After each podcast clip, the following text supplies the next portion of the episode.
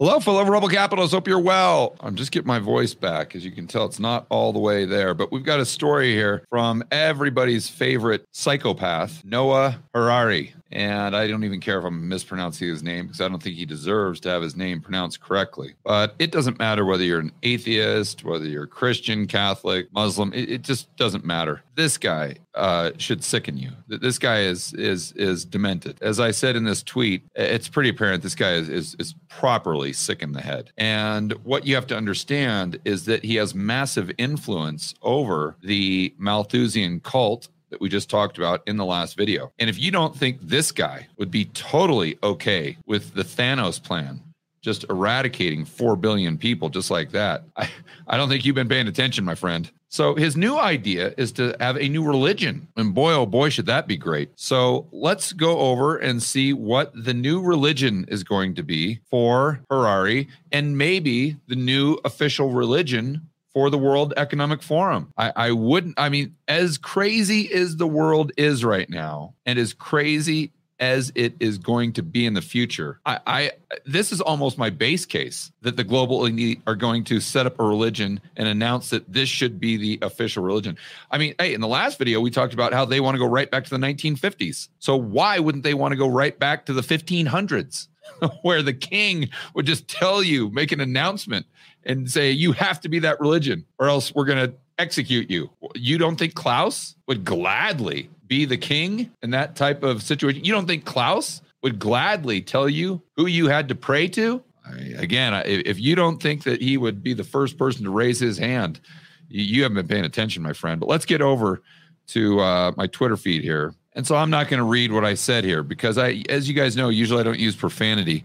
But in this case, I had no other way to describe this guy. And you can see here the, the words I chose. And again, I don't think it really matters. I mean, I was raised a Christian. I would consider myself a Christian to this day. But regardless of, of, of your religious leaning, you can be an atheist. And I think you would look at what this guy is saying and say, no, that, that's that's twisted. So here he is. Noah Harari says AI could one day write a new Bible leading to re- religions that are quote unquote correct. Like, look, you can criticize a lot of people for a lot of things. But one thing I don't think you should criticize, I think it's going just way too far, is criticize their relationship with their higher power. Like, like, you don't go there. Now, if they're hurting people, then that's something else, right? If they're using that religion example to hurt other people, but if they're not hurting anyone, you don't go around criticizing people's relationship that they have with the higher power. That that's off limits, right? That is that is so disrespectful. But yet here he comes out and not only says that your Bible's garbage and that your religion is stupid and incorrect, but to take it a step further, to add insult to injury, to, to increase the level of his insult, he wants to say that AI should be the new God. AI should write the new Bible. Here's another quote In a few years, there might be religions that are actually correct. Again, just giving the middle finger to pretty much.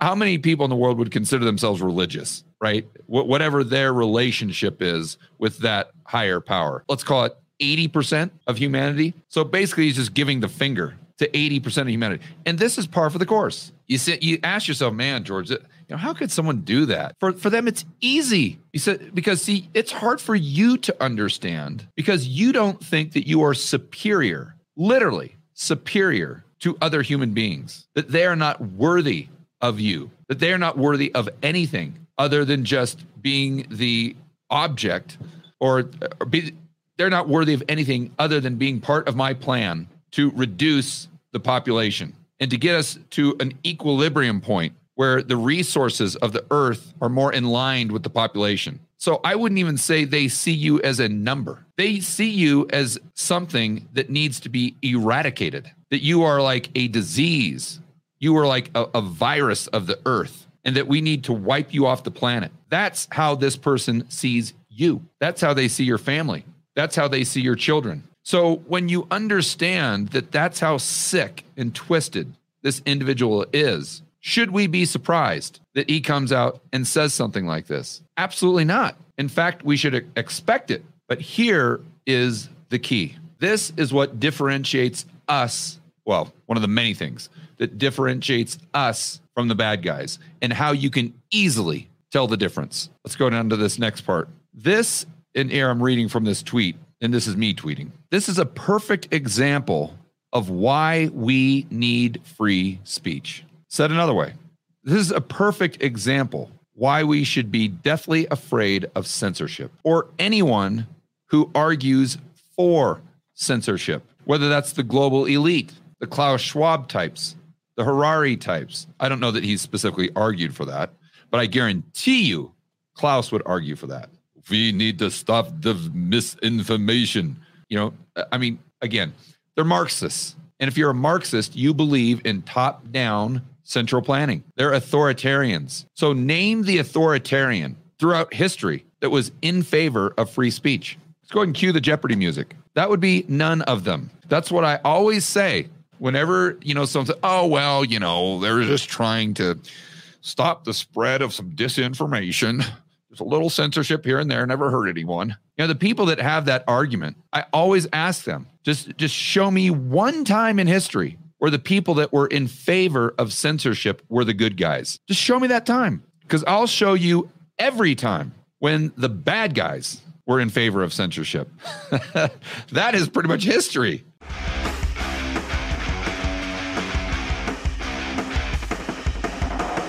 Hey guys, I want to remind you to check out Rebel Capitalist Pro. This is the incredible online investment forum that I have with investment experts Lyn Alden and Chris MacIntosh. It includes professionals such as Patrick Ceresna from Macro Voices. He specializes in options. Tony Greer, commodity trading. Jason Hartman, real estate. And Brent Johnson with macro economics. If you want to build wealth and thrive in this world of out of control central banks and big governments, Rebel Capitalist Pro is the resource you need. So check it out today at georgegammon.com forward slash pro. That's georgegammon.com forward slash pro. We'll see you inside with the fellow rebel capitalists that are taking their investing to the next level.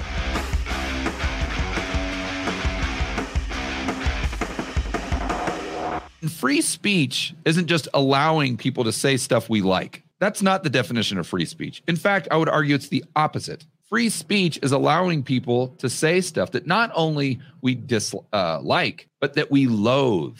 It's to allow people that we think are dangerous, are evil, are demented, are sick, are twisted. It's to allow these people to speak and say whatever it is they want, regardless of how grotesque it may be. And the benefit is that their bad ideas are exposed to the world. That's what you want. You don't want the Harari types. You don't want to censor them because then that narrative goes underground. And then the the people who might be receptive to that insanity fall for it because they don't have a counter argument. I mean, it's common sense. So again, al- although I don't like this guy, and I, I don't you know, whether you like him or not, whatever. Bottom line is he's a psychopath. But the fact that he is a psychopath is all the more reason why we should not censor him. That's my point. I go on to say we want them to get exposure. Talk about these people with bad ideas. So other sane people can pick apart those ideas and reveal how demented their worldview is. And I conclude by saying censor him,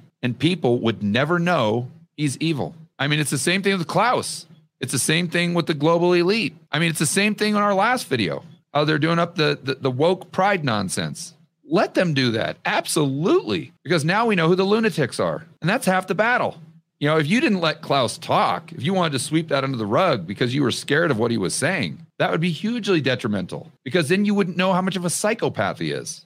So, in my opinion, if, if, if you know, I would have complete free speech and I would want the psychopaths to speak even more because then the sane people of the world, again, can pick that apart and they can understand where that person is coming from. So it goes back to asking yourself who is it that is arguing for censorship? And if they are arguing against the mis, you know, all the stupid buzzwords, misinformation, disinformation, whatever the hell that means, you know who all these clowns are those are the people that you know are dangerous. Because going back to what we said earlier, throughout history, you can never show me an instance of someone favoring censorship that wasn't a megalomaniac psychopath, dictator, bad guy.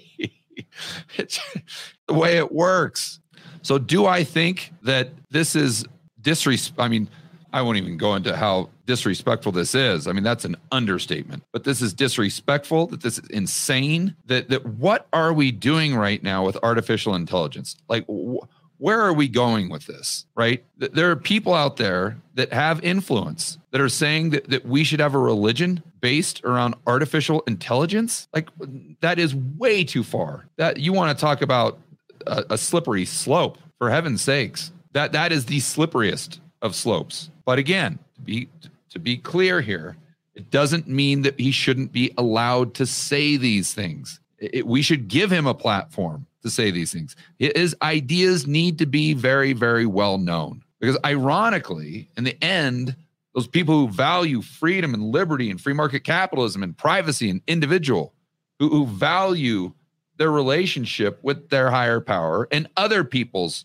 relationship with their higher power, no matter how much you disagree with this, you should want these bad ideas to get the exposure of sunlight. All right, guys, enjoy the rest of your afternoon. As always, make sure that you're standing up for freedom, liberty, free market capitalism, and traditional family values and people's relationship with their higher power, for heaven's sakes.